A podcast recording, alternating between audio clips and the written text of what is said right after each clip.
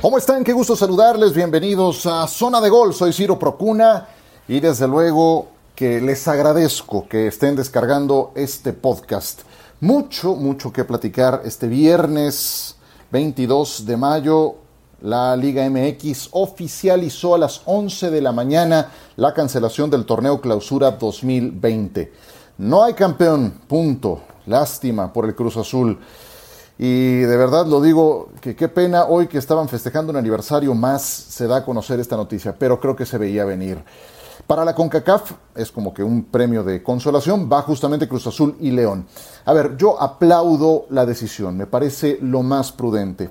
No existen las condiciones de salud para reanudar, tampoco hay suficientes semanas en el año para cubrir lo que falta del clausura y disputar el apertura.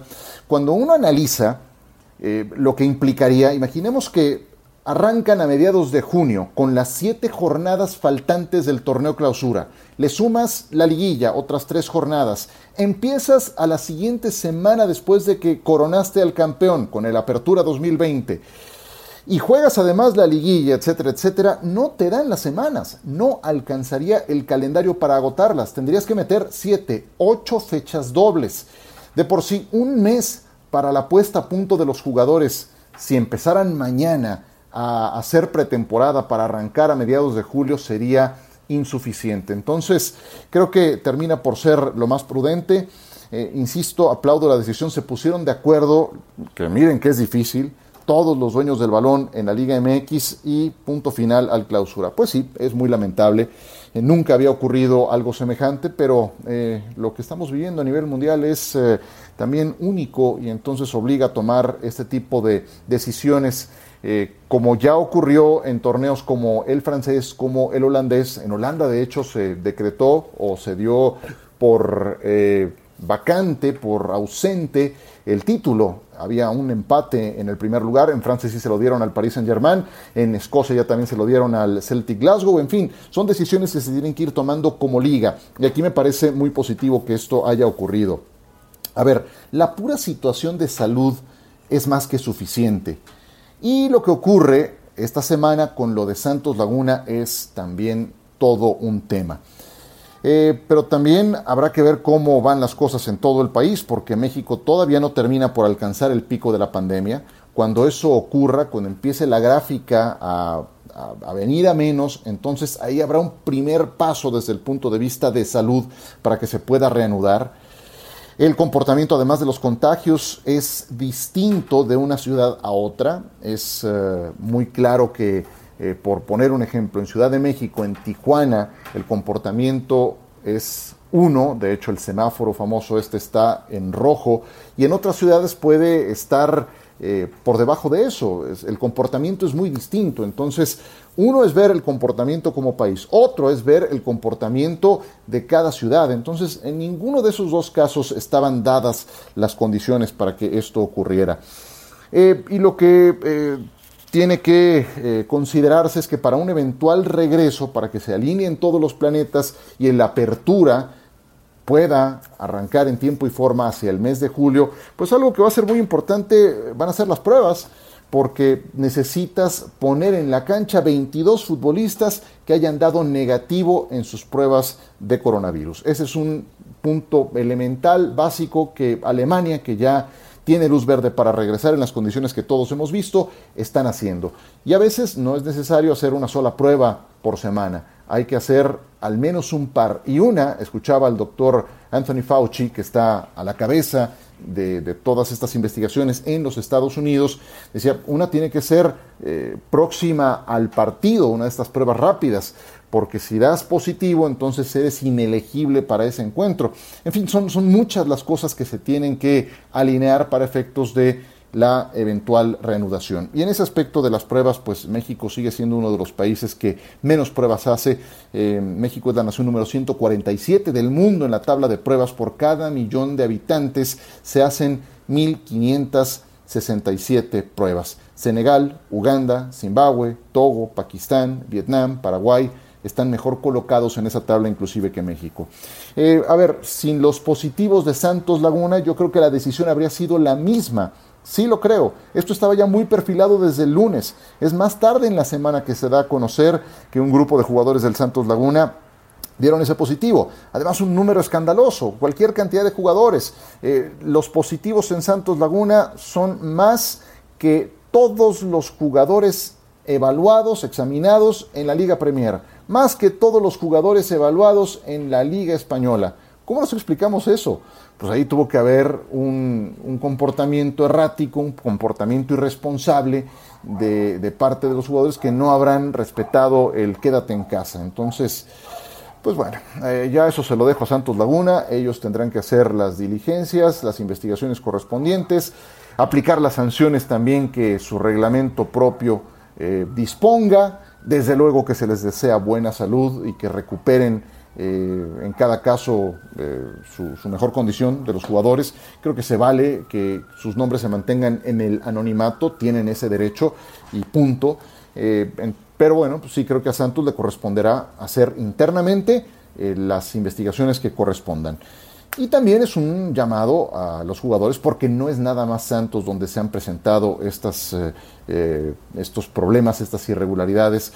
Ha ocurrido en Toluca, ha ocurrido también en el equipo de las Chivas Rayadas del Guadalajara, aunque no se reporta algún positivo. Muy claro lo que pasó con la Chofis, con Javier Eduardo López. Pues es un llamado a los jugadores a que puedan comportarse de mejor manera, de que sean responsables. Ellos tienen también una labor social que llevar un mensaje del cual tienen que ser portadores.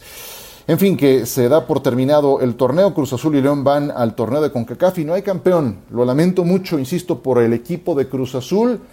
Después de esta pequeña pausa, escuchamos lo que nos dijo en ESPN Radio Fórmula Jaime Ordiales, el director deportivo del equipo cementero, en relación a este golpe que recibe la Liga y concretamente el Cruz Azul.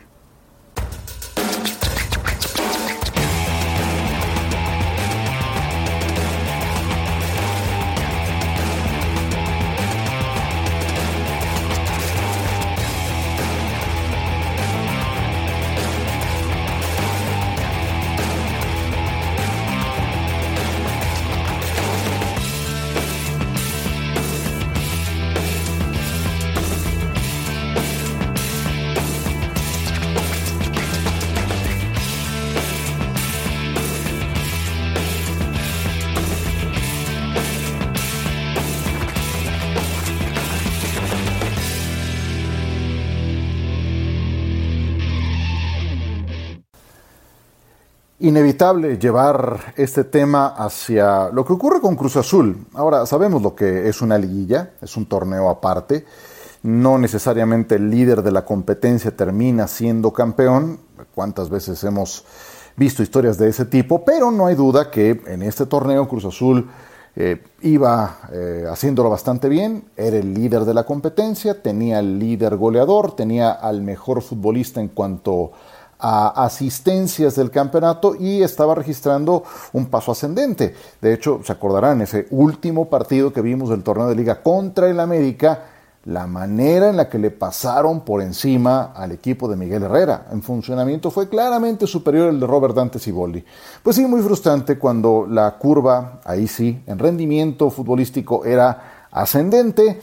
Se interrumpe el torneo, llevamos más de 2 meses sin tener fútbol y hoy la definición es la que conocemos. Y curiosamente se da el mismo día en que el equipo de Cruz Azul festeja un aniversario más, 93 años de su fundación. Ciertamente un equipo histórico que fue dominante en los 70, que fue campeón por última vez en el invierno de 1997 y que tendrá que padecer otro rato más sin un torneo que termine logrando el título.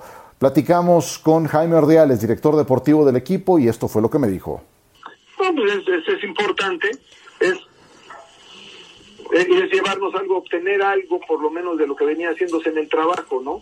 Obviamente tampoco nosotros hubiéramos querido ser un campeón sin ganarlo en la cancha ni nada, no nos parecía, no nos hubiera sabido a nada, ni a la... O sea, no lo hubieran aceptado ser campeón de... No lo hubiéramos, probablemente no lo hubiéramos aceptado, si no lo hubiéramos, no nos hubiéramos reconocidos como un campeón, ¿no? Porque faltaba mucho y en un reglamento de competencia hay un torneo regular y hay torneo de fase finales.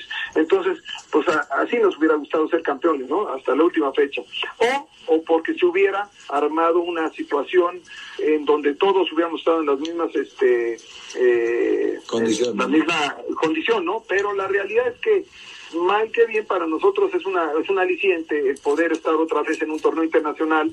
Ya estamos en estamos jugando una competencia, no sabemos si va a continuar o no va a continuar, pero la realidad es que ya participar en el próximo año, bueno, siempre para nosotros va a ser un aliciente, ¿no? Es una oportunidad de volver a competir por un campeonato de CONCACAF para poder llegar a un Mundial de Clubes, ¿no?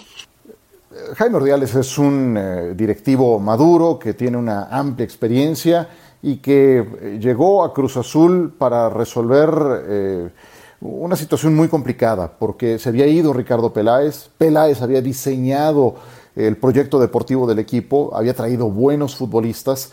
Llegó todo ese escándalo con el impresentable de Víctor Garcés, que ya afortunadamente está hecho a un lado del funcionamiento del equipo.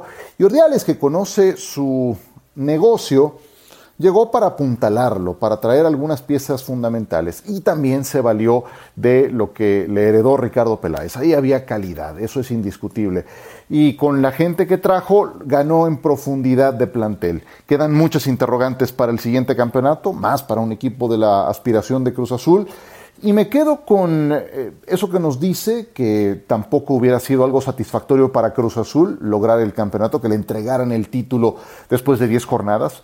Hay un reglamento, punto. El reglamento decía 17 jornadas y una fase final. Después de eso se entrega el campeonato.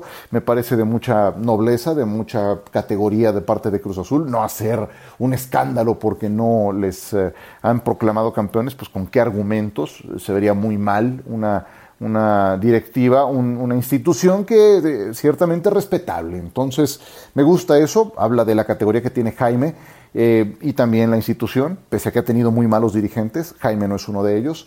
Y bueno, por delante vendrá esa planeación. Yo lo que le decía a Ordiales al final de la entrevista, si lograron hacer un semestre tan bueno como el anterior, lo podrán replicar más adelante. Sí, pero hay veces en que todas las variables que influyen en el mundo del fútbol, que no nada más dependen de ti, pues hacen que la pelota entre o no entre, que la caprichosa, como decía Quique Wolf, te favorezca o te desfavorezca. En fin, es la historia de este día 22 de mayo en que se le ha dado portazo al campeonato mexicano de la primera división. Nos vamos un torneo por primera vez en la historia sin un campeón. Tuvo que ser por esta pandemia que se vive. Gracias por acompañarnos. Estaremos de vuelta la próxima semana en Zona de Gol. Les invito a que estén en contacto directo conmigo vía Twitter en @cprocuna, cuenta de Facebook, cuenta también de Instagram. Gracias por acompañarnos. Cuídense mucho y que la pasen muy bien.